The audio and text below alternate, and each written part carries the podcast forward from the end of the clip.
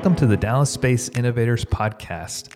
I'm Andrew Louder, founder and CEO of Dallas based consulting firm Louder Co. There's so many great people innovating in the Dallas Fort Worth area. This podcast aims to highlight them, the amazing things they're doing, and get behind the scenes on their approach and on them personally. At my company, Louder Co., we're the innovation specialists business leaders turn to when their organization must perform better. Artificial intelligence, business transformation, and venture building projects are usually very stressful. Not with us. We believe your business will soon begin losing without an AI strategy. We create AI strategies to accelerate operations and create revolutionary new technology products. We do that because we're tired of seeing businesses that keep letting bad operations kill their growth. Through change initiatives like creating innovation hubs, improving processes, and instilling technologies, we transform companies to perform better and grow faster. Our gift to you for listening is access to our free Intro to Artificial Intelligence guide. We hit on what is AI, where's it going, and how to get it into your business. Get that free guide at louderco.com slash intro to AI. We look forward to serving you. Visit us at louderco.com for more information, insightful content, and ways to schedule our first conversation. Thank you for listening, and on to our show. All right, welcome to the Dallas Space Innovator Show presented by Louder Co. I'm Andrew Louder.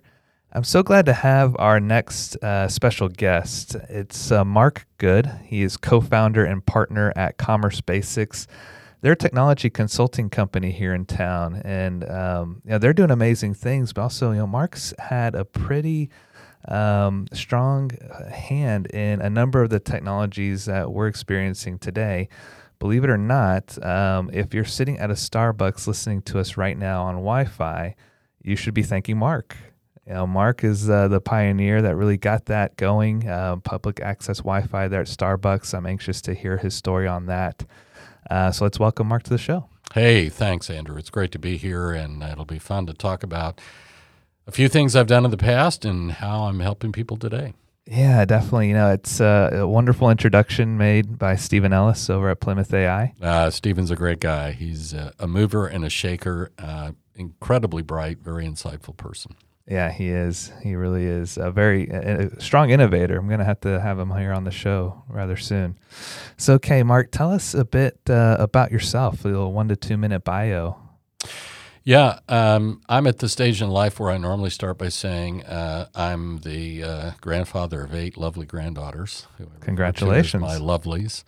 Uh, I have uh, six kids, and uh, I'm not Catholic, but I was careless um, and uh, I've been in high tech for almost four decades, and it was an accidental thing. My my undergraduate degree is in liberal arts. My graduate work is in philosophy and theology, and uh, but but what what got me into high tech is I needed to feed my family. Absolutely. so, so, I was offered a consulting gig uh, in the late seventies, and uh, my promise to myself was I'm going to go back to graduate school after a year. Uh, I've never gone back. Wow.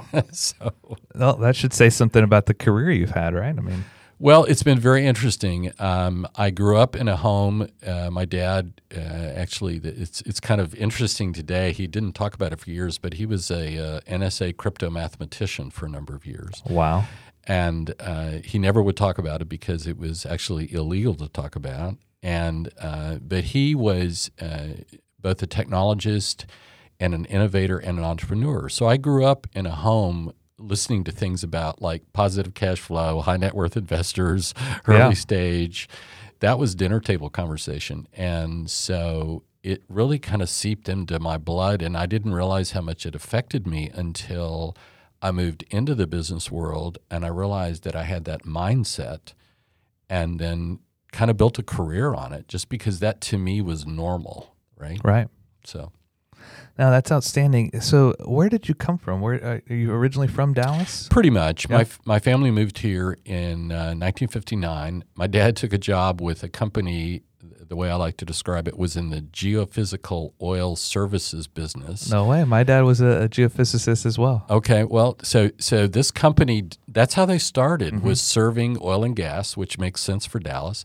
And then in the late 50s, 59, they decided to pivot into technology. And so uh, you're probably not on pins and needles, but if you're wondering, well, what company is that? Yeah. That's company is Texas Instruments. Wow. So TI started as an oil and gas services company, and then in the late 50s they pivoted to high tech, and they needed, they decided, uh, part of it was based on the growing recognition that the federal government was going to be spending a lot of money in the defense industry and in the space program. And they needed people who had secret clearances and who had experience in the defense industry, and Dad did.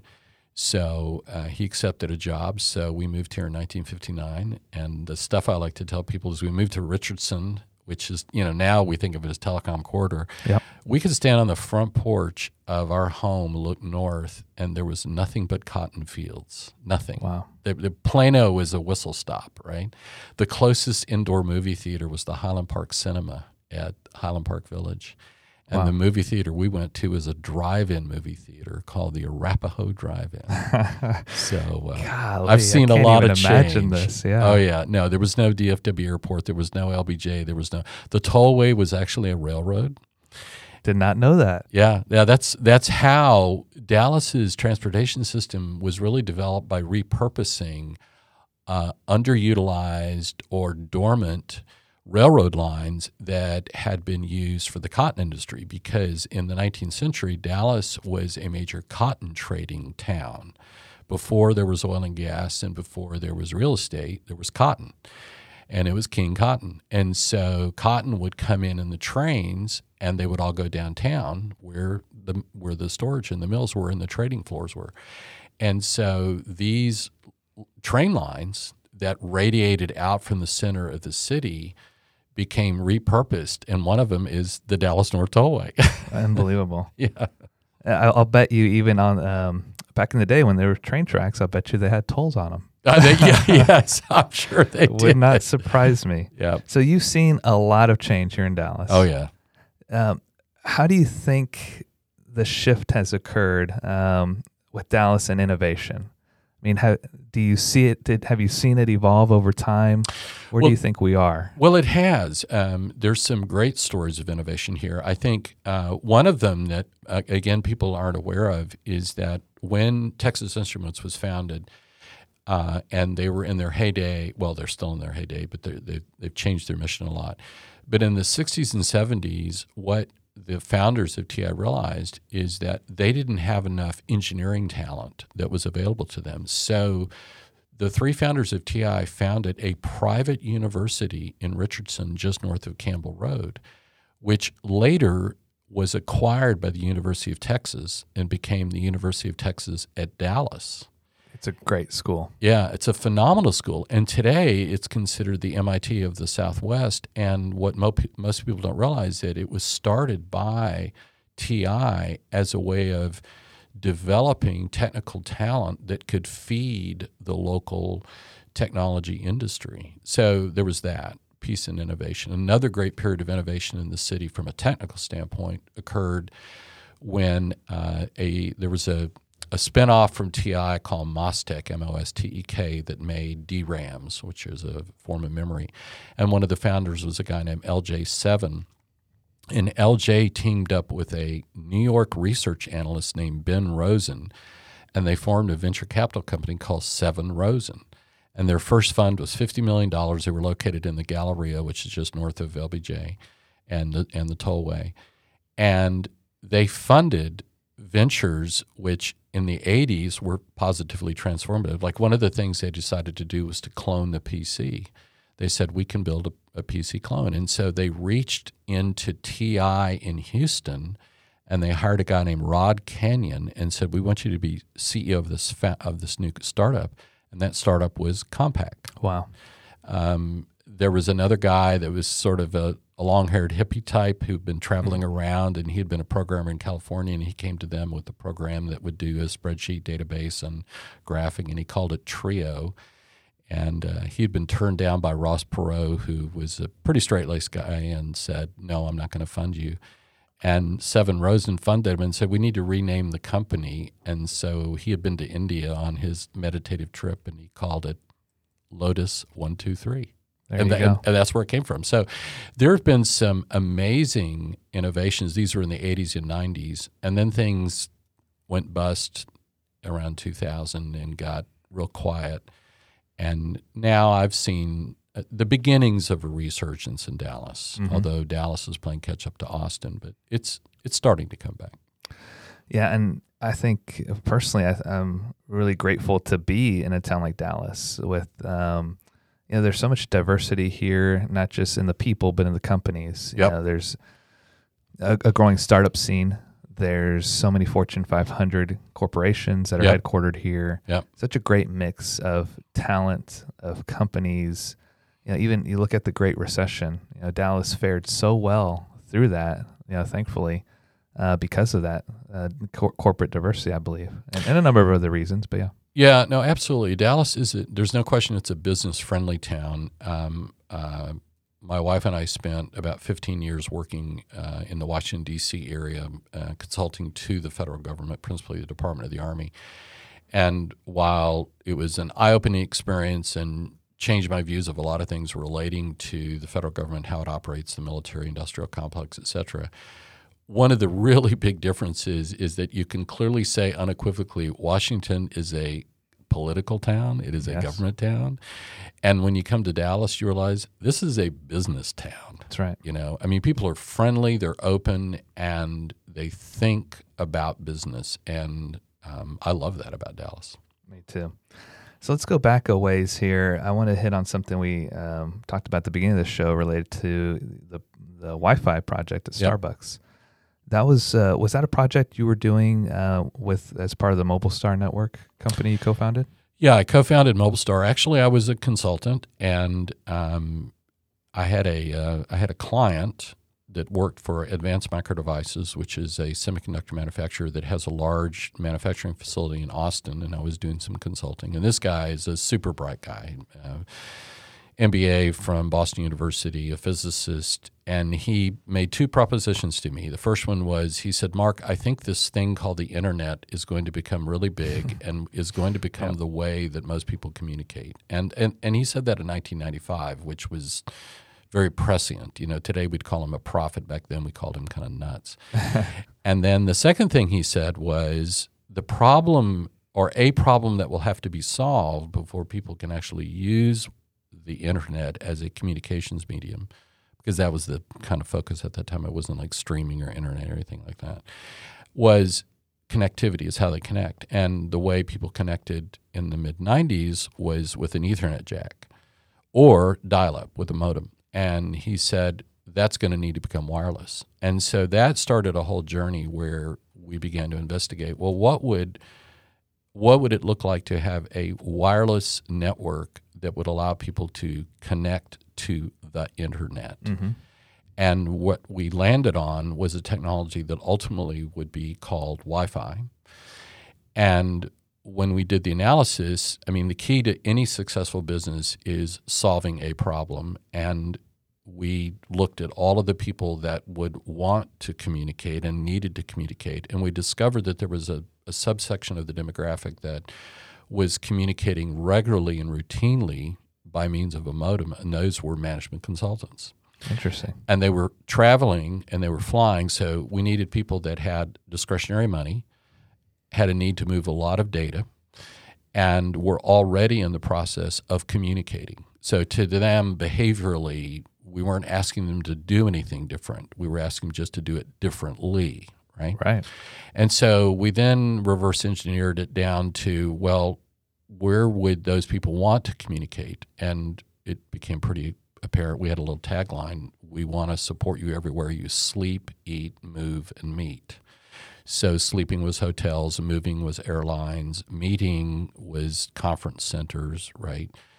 Um, and eating could be a restaurant, right? Mhm. So, to make a, a much longer story short, we started by saying if we can get a single airline as the backbone of the network, let's do that. And in Dallas, there were two. We had no money. I mean, we were bootstrapping this entire thing. And uh plus, I had a, an angel investor who, who, who really believed in the vision.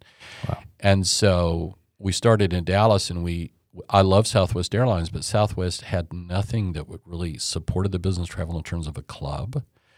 So we went to American and I got in front of the Admiral Club's people. And these were just cold calls where I just sort of said, Here's my value prop. I know it sounds crazy. What do you think? And they said, It's not crazy because Incredible. we have people asking us, Where can I plug in my computer, right?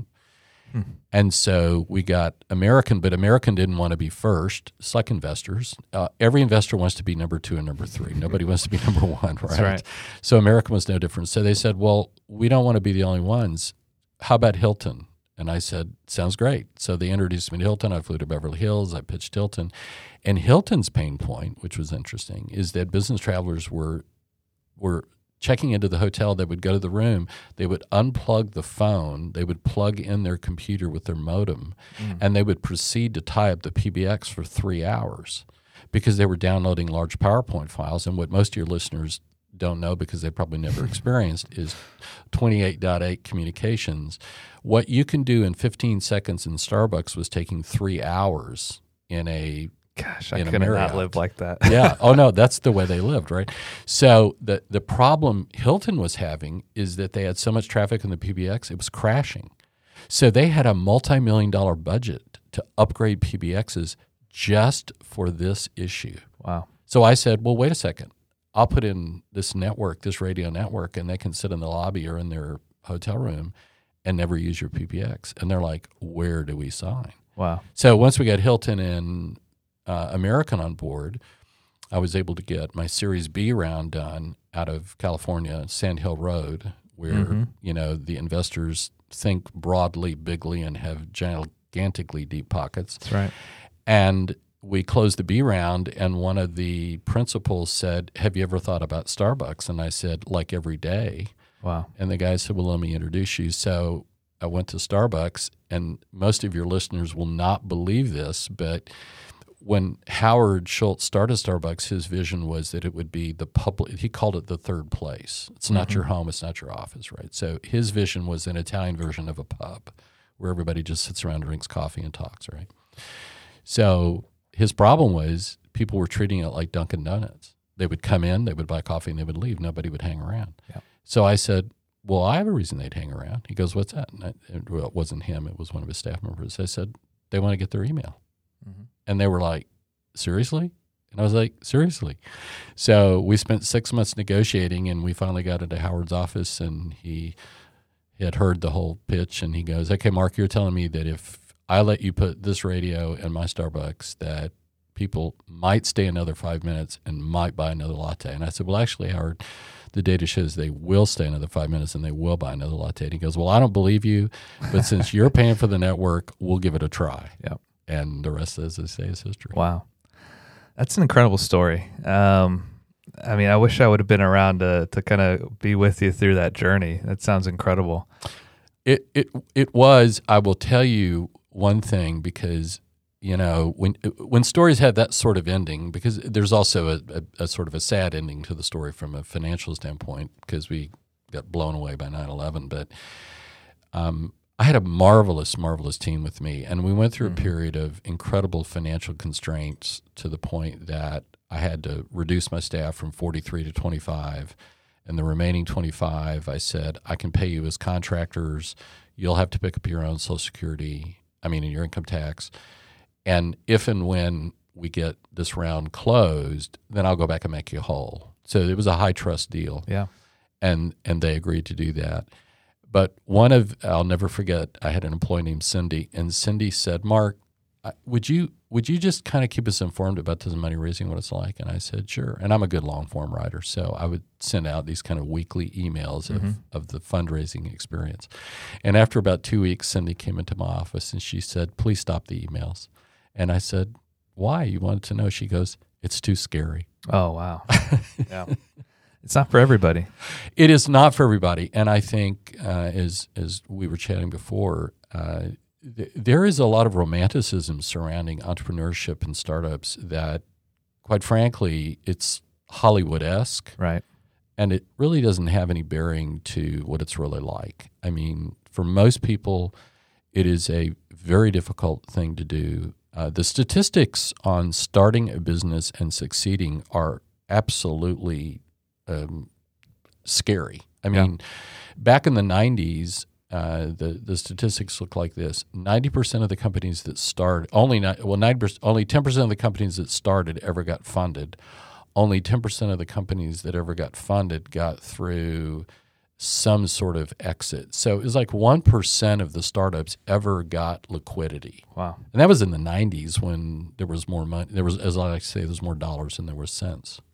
yeah, absolutely. Yeah, I, I commend you for bringing that up because a lot of times I think it is romanticized. And how many times as you're going through that process did you maybe have sleepless nights or some level of anxiety or some level of Oh, I had huge you know, anxiety uh, problems. just kind of uh, doubt, right? And Oh. what's the future hold for me? That sort of stuff. Oh, I, I got. I mean, I tell people when they said, "Well, Mark, how how how many times did you have to present to get your Series A done?" I said, "I made 200 presentations." right. I, I mean, I went up and down the streets of Manhattan because I got my Series A done in Manhattan, and uh, and, and you know when you're sitting across the table from a guy that's got a, a checkbook for that's 20 50 100 million dollars right? It- it- one of the one of the other things that if your listeners don't know that's really really important.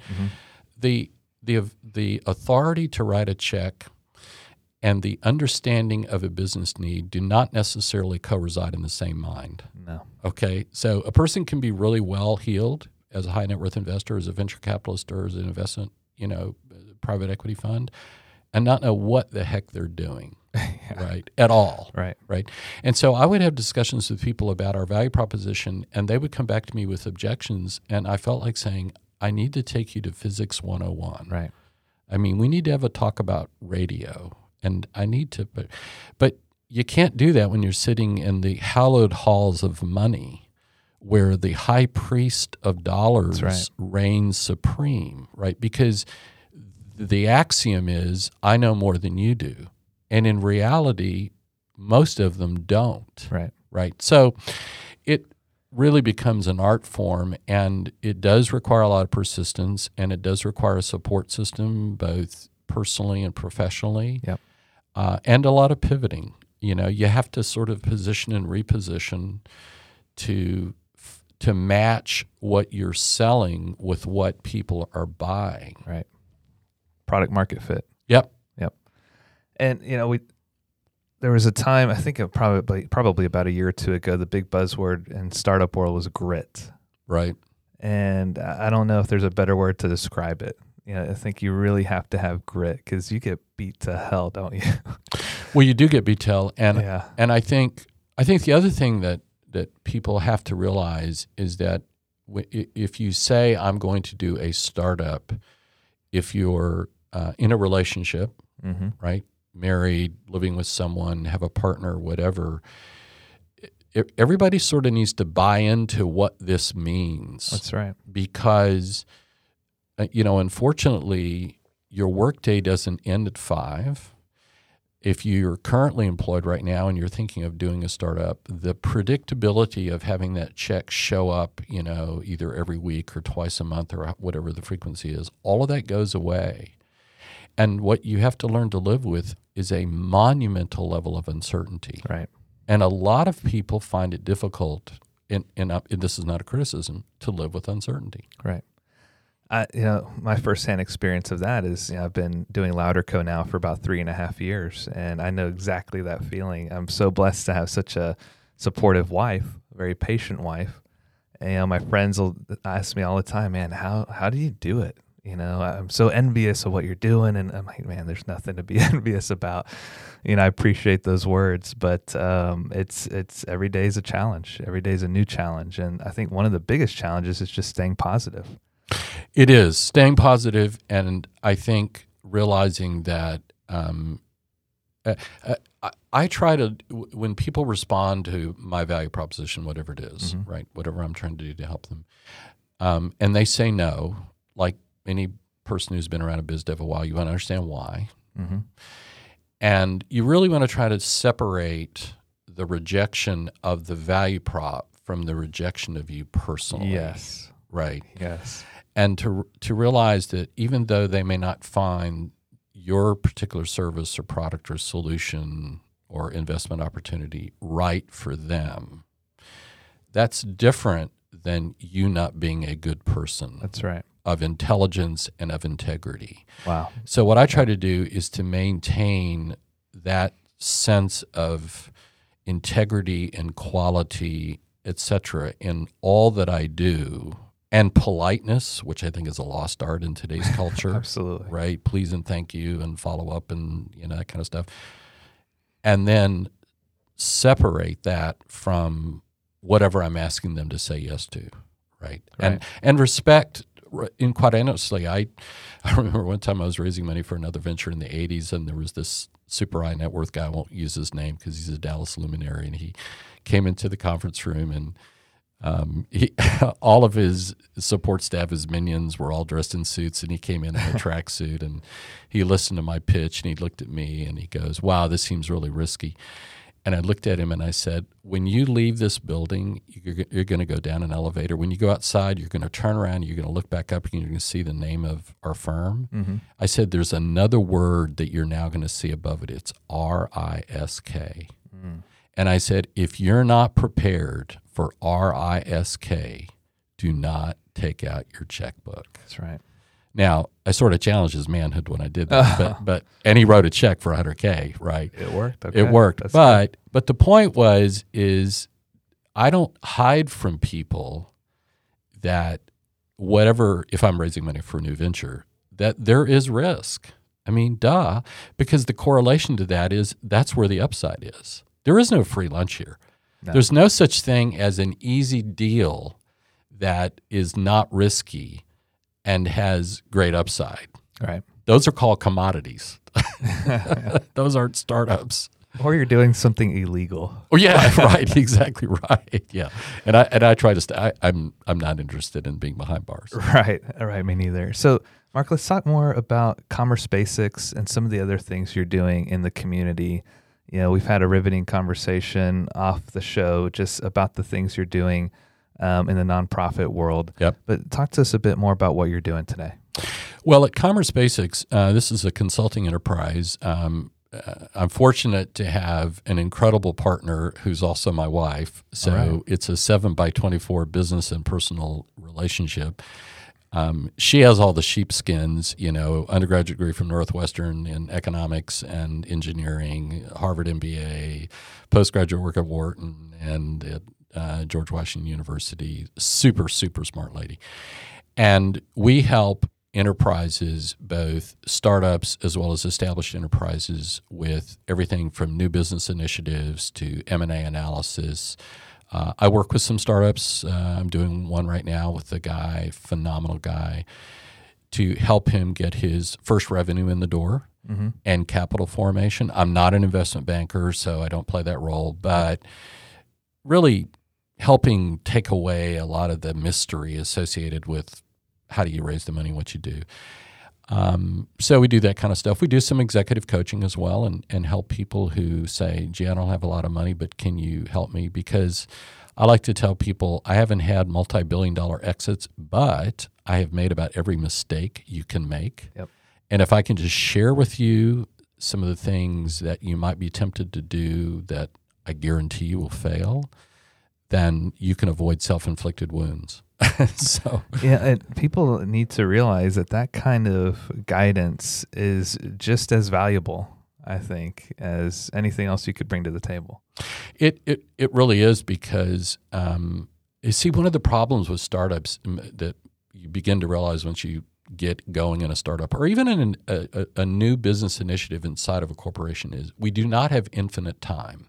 No, Right? We don't have infinite time. wish we did. the the meter's always running. It's like a football game. And so if someone can tell you do not do these things, they are time sinks, they are time wasters, they are dead ends, they won't work, then what that really does is it frees you up to use that very precious resource that you have, which is time, in the right way. Because time is something we can't get back. It, it, it comes and then it goes. So if I can help you not do things that would be a waste of time, then yeah, that's really valuable, right? Absolutely. Uh, in the nonprofit world, uh, I've become very involved in a a, uh, a group in North Dallas called Incarnation House. And what they do is they work principally with students who attend the North Dallas High School, uh, 90% of whom are the, the uh, sort of formal phrase is housing insecure. That Right. means they're in and out of homelessness. Um, Dallas happens to be what one person in the city hall described as the richest poor city in America. Uh, there's an incredible divide between uh, a wealth gap here in this city, which is pretty incredible. 90% of the students that attend Dallas Independent School District are food insecure, uh, which means that the reason they get a free lunch is because that's probably the only meal they can count on during the day. They may not get breakfast, and many of them never get dinner. Right. So Incarnation House always provides a meal, dinner, but they also provide something that's incredibly important for all of us as humans that are developing. And as the father of children, I know how important this is. Mm-hmm. They provide a stable place that is safe, supportive, with structure, discipline, tutoring, mentoring, and those kinds of things. And that then gives these kids the ability to develop in the context of some structure and love. Mm-hmm. And then the goal is when they graduate from high school, then they can find out what they want to do next. It may be the military, it may be uh, to go to college, it may be to you know become an intern in a large enterprise, Pick But- up a trade. pick up a trade. Yeah. Exactly right. But to make that transition and and to move forward, and th- there's a real need for this uh, in in the city of Dallas. Mhm. And so, um, so I'm volunteering my time and services to to help them out. That's wonderful. And you mentioned a, a podcast that uh, you are doing or will be doing with them. We'll be doing with them um, two things. One is the we're going to be podcasting about the staff and and and what they do. But one of the things that I feel passionately about, I, I'm a um, a pretty serious photographer. In fact, I have a side gig as a photography business, but I also do podcasting. And Yep. one of the things that I want to do is give each one of the kids who wants to an opportunity to tell their story and a story of success, of overcoming, of winning. And part of it is because many of them have never heard themselves in a formal recording context. Mm-hmm. Secondly, for many of them, this becomes an opportunity. It's almost like a calling card that as they seek, you know, admission to college or an employer, is to say, hey, listen to this story. And so it really becomes an information deliverable, much as we're doing Right. right, now, that can help communicate who they are to a prospective employer. That's wonderful. So tell tell us a bit more then about some of the startups you're helping out. I, I believe you're working with Ceres Technologies. Been working with Cirrus Technologies. They're uh, working in a, in the area of um, really what I would call intelligent supply chain. Right. Um, part of the area that uh, I helped them on for a while. Um, I did consulting to the U.S. military for about 12 years and worked with uh, their research group on what's called dismounted soldier communications. Uh, the military has a set of communications requirements that are unlike the private sector because our forces are what we call expeditionary, which means we typically insert ourselves into a foreign domain, a foreign country, and we exert power, and then we leave. And um, you can't count on having a cell phone system there, Right, yeah. because you're the invader, right? so, um, so in in when you when uh, when Cirrus said we're interested in doing the supply chain stuff, one of the key issues is well, how are you going to communicate this information from the, the supply chain from where the product is starting to where it's going to end up? So, I provided some guidance in terms of what how the military works that problem. The military works a, a series of problems that um, really have no analog in the private sector. It's, it's pretty interesting, and th- they're very complicated. Um, that's one. Another startup that I'm working on, which is really exciting, um, there's a fellow that worked in um, microwave engineering for nearly 40 years for companies like uh, Alcatel and actually managed the rollout of, Al- of Sprint's 4G network. And most of us, of course, take for granted that we can turn on our cell phones and kind of wherever we are, we get a signal and it works and we can talk and move data and so forth. And the technology behind that is extremely complex. And deploying those networks is very complex. And as we move now into 5G, without boring your readers with a lot of the technical details about 5G, 5G is probably one, if not two orders of magnitude more complex than 4G from a deployment standpoint. So, this friend of mine, he had kind of semi retired and he was bored. And here he is sitting on 40 years of insights Wow. into how you do RF deployment. So he reached into his retirement fund. He built a software development team, built a SaaS product, and then he approached me and he said, "Can you help me find customers?" I said, "Yeah, yeah. I mean, you're, you- this is a major pain point. I mean, when people talk about 5G, the number of radio transceivers, which is what they are, they're not towers; they're transceivers that will be located, is again one to two orders of magnitude more. It's it's what we call high cell site densification. And so I've worked with his name is Alan McCulley. I've worked with Alan now for almost two years, guiding him from a business development standpoint, a technology standpoint, uh, helping find investors, helping him assemble his fundamental team. And I'm pleased to say that next week we'll get our first order. And I believe that by the first quarter we'll get a whole lot more orders and we'll move quickly into positive cash flow. So Wow. so that's an example of Right. what, you know, at Commerce Basix, that's the kind of stuff that we do. I feel like you live one of the most interesting lives uh, I've ever encountered. It's wonderful. So let's do this. Let's move into the lightning round. Okay. I'm going to shift gears a bit. Um, get maybe a little bit more on the personal side Sure. of yourself here. Sure. But yeah, tell me if you could go back or if you could write a note to your younger self, uh, what would you say? Oh wow. Um, I would say I would say be open, trust the universe, uh, and I'm a guy. My parents told me this story when I was a little kid. I always asked the question why, and they Mhm. gave me a book, The Little Owl That Said Why. So I'm a why guy, not a wise guy, a Aha. why uh-huh. guy. Yep. And so, um, and I'm insanely curious. I think, I think our, people, I hope, will rediscover curiosity, read widely. I'm sort of a polymath. I'm a mm-hmm. YouTube addict, and I and I watch all kinds of things. Yep. And I think being well-rounded, curious, and being willing to follow those things in your professional career um, is a good thing. I was intimidated about doing that, and and it was funny when I was offered a job in technology. I actually wrote the the founder of the company and said, "I hate computers," and he goes, "I get it, but you need to feed your kids." Yeah. Yeah. and I said, "Okay." And so here I am. I've spent my entire year with computing, and my my career in computing and communications, and I love it now. Yeah. So. Uh, so that's one thing I would say, yeah. but you threw yourself at it and learned everything you could. And I continue to do that. I Yeah. mean, uh, when podcasting came to my attention, uh, my favorite podcast is The Daily with Michael Barbaro. Mm-hmm.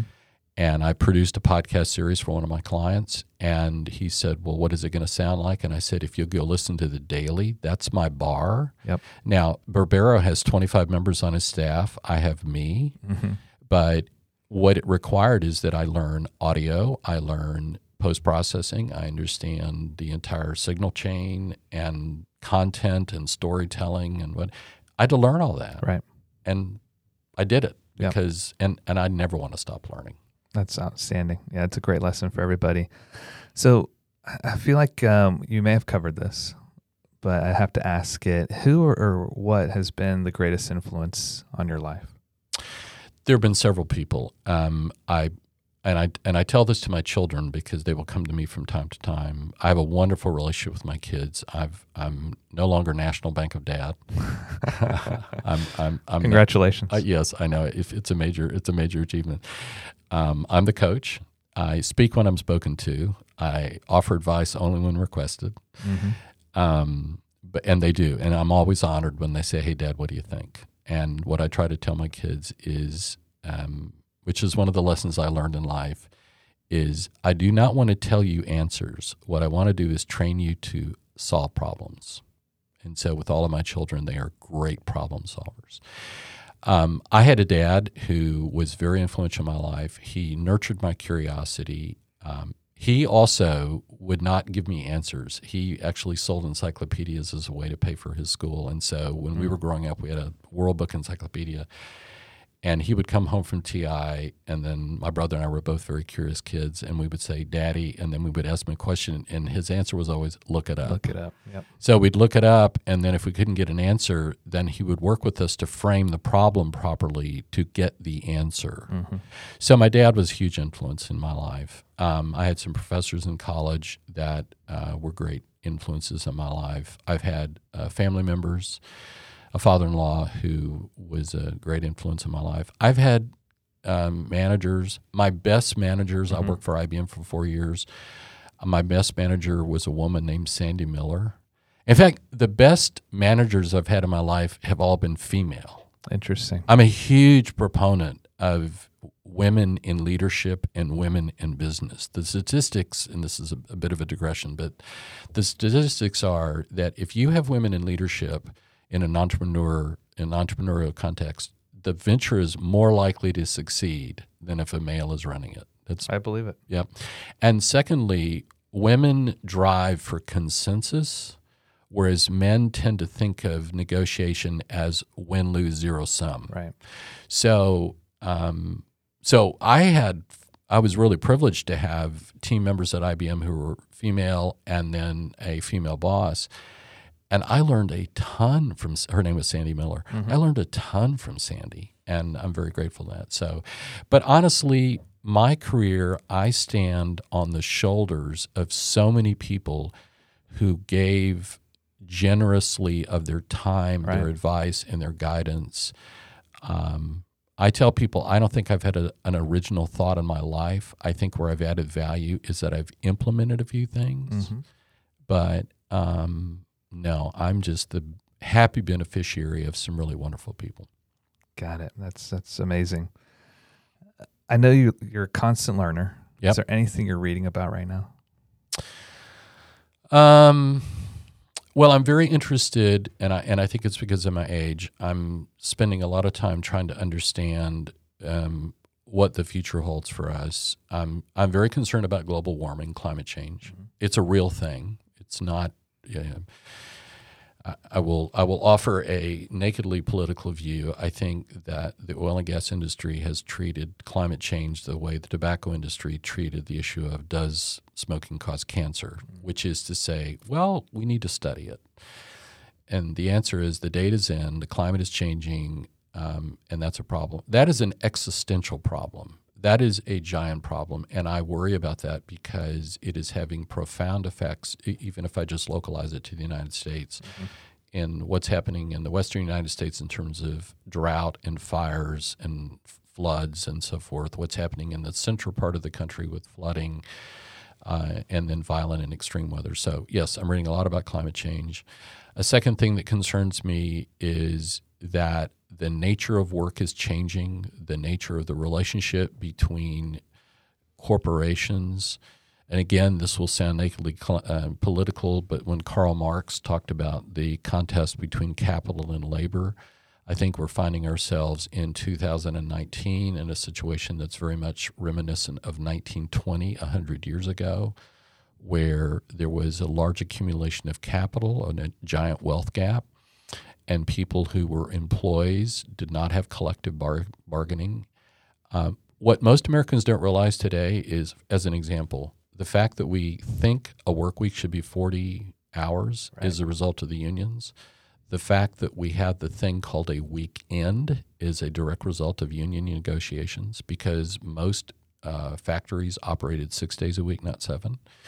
Uh, health insurance was a benefit that corporations introduced during World War II as a way of attracting female employees to come work for them. I did not realize that. Yeah, the reason the reason uh, the healthcare systems in Europe are managed by the government isn't because people say it's because they're socialist. No, because after World War II, there were no private institutions left because of the destruction.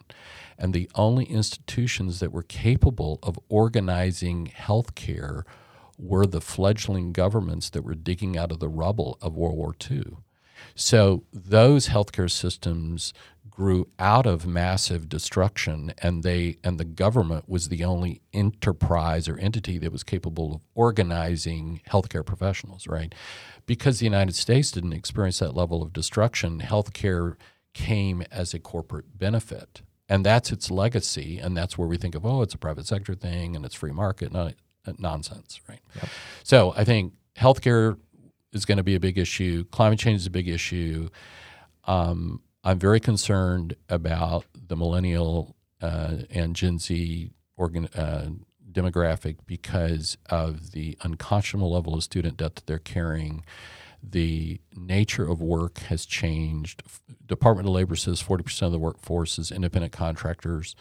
And what that has meant, unfortunately, is that their, um, their would be clients have powered down on pricing.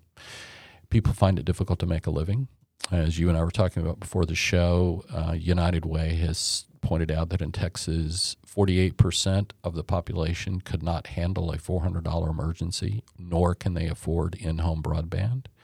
72% can afford in home broadband and a $400 emergency, but nothing more than that. Mm-hmm. These are big problems. And um, I, I am hopeful that through our political process, we can begin to fix these things. We've done it before. We did it in the early 20th century. And when we came through the Great Depression and FDR and Eisenhower and Kennedy and Johnson and all those guys, even Nixon. I mean, heck, I mean, I grew up with Tricky Dicky and Watergate, and yep. even Nixon. I mean, he created the EPA. Most Americans today have no idea what our cities look like in the 60s. They were smog filled, mm. nasty things. The Cuyahoga River in Ohio would burn during the day, would catch fire. Dang. Yeah. I mean, this is stuff, you know, again, the generations don't know. So, all of this stuff, governments have done well.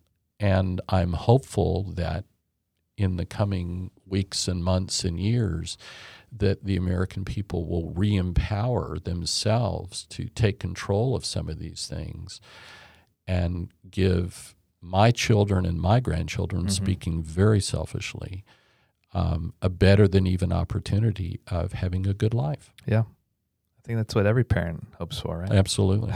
Absolutely. Speaking of which, what do you look forward to the most each weekend?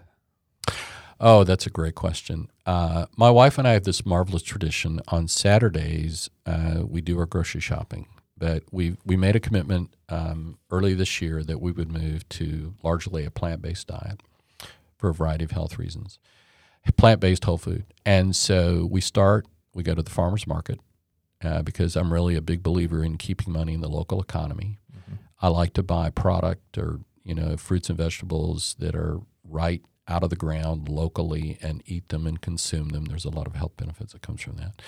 Then we go to Trader Joe's, and nice. then what we can't get at TJ's, we go to Whole Foods slash Whole Paycheck. get a little bit of that right, yep. and then we'll head over to Kroger's to buy something.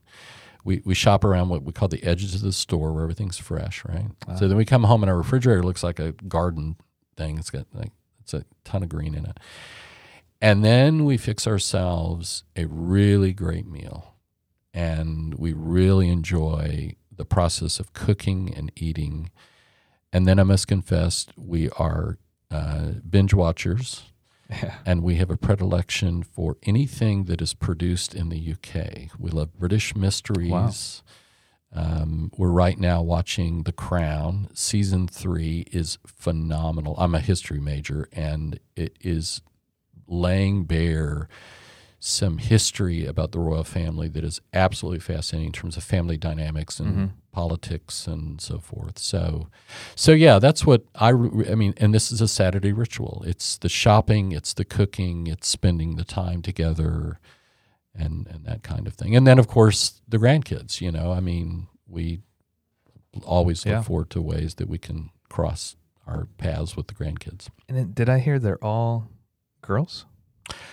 Yes, it is an estrogen surge. Wow. My life is all pink. um, uh, but they are absolutely precious. And what's what's amazing is they're all very unique and very different.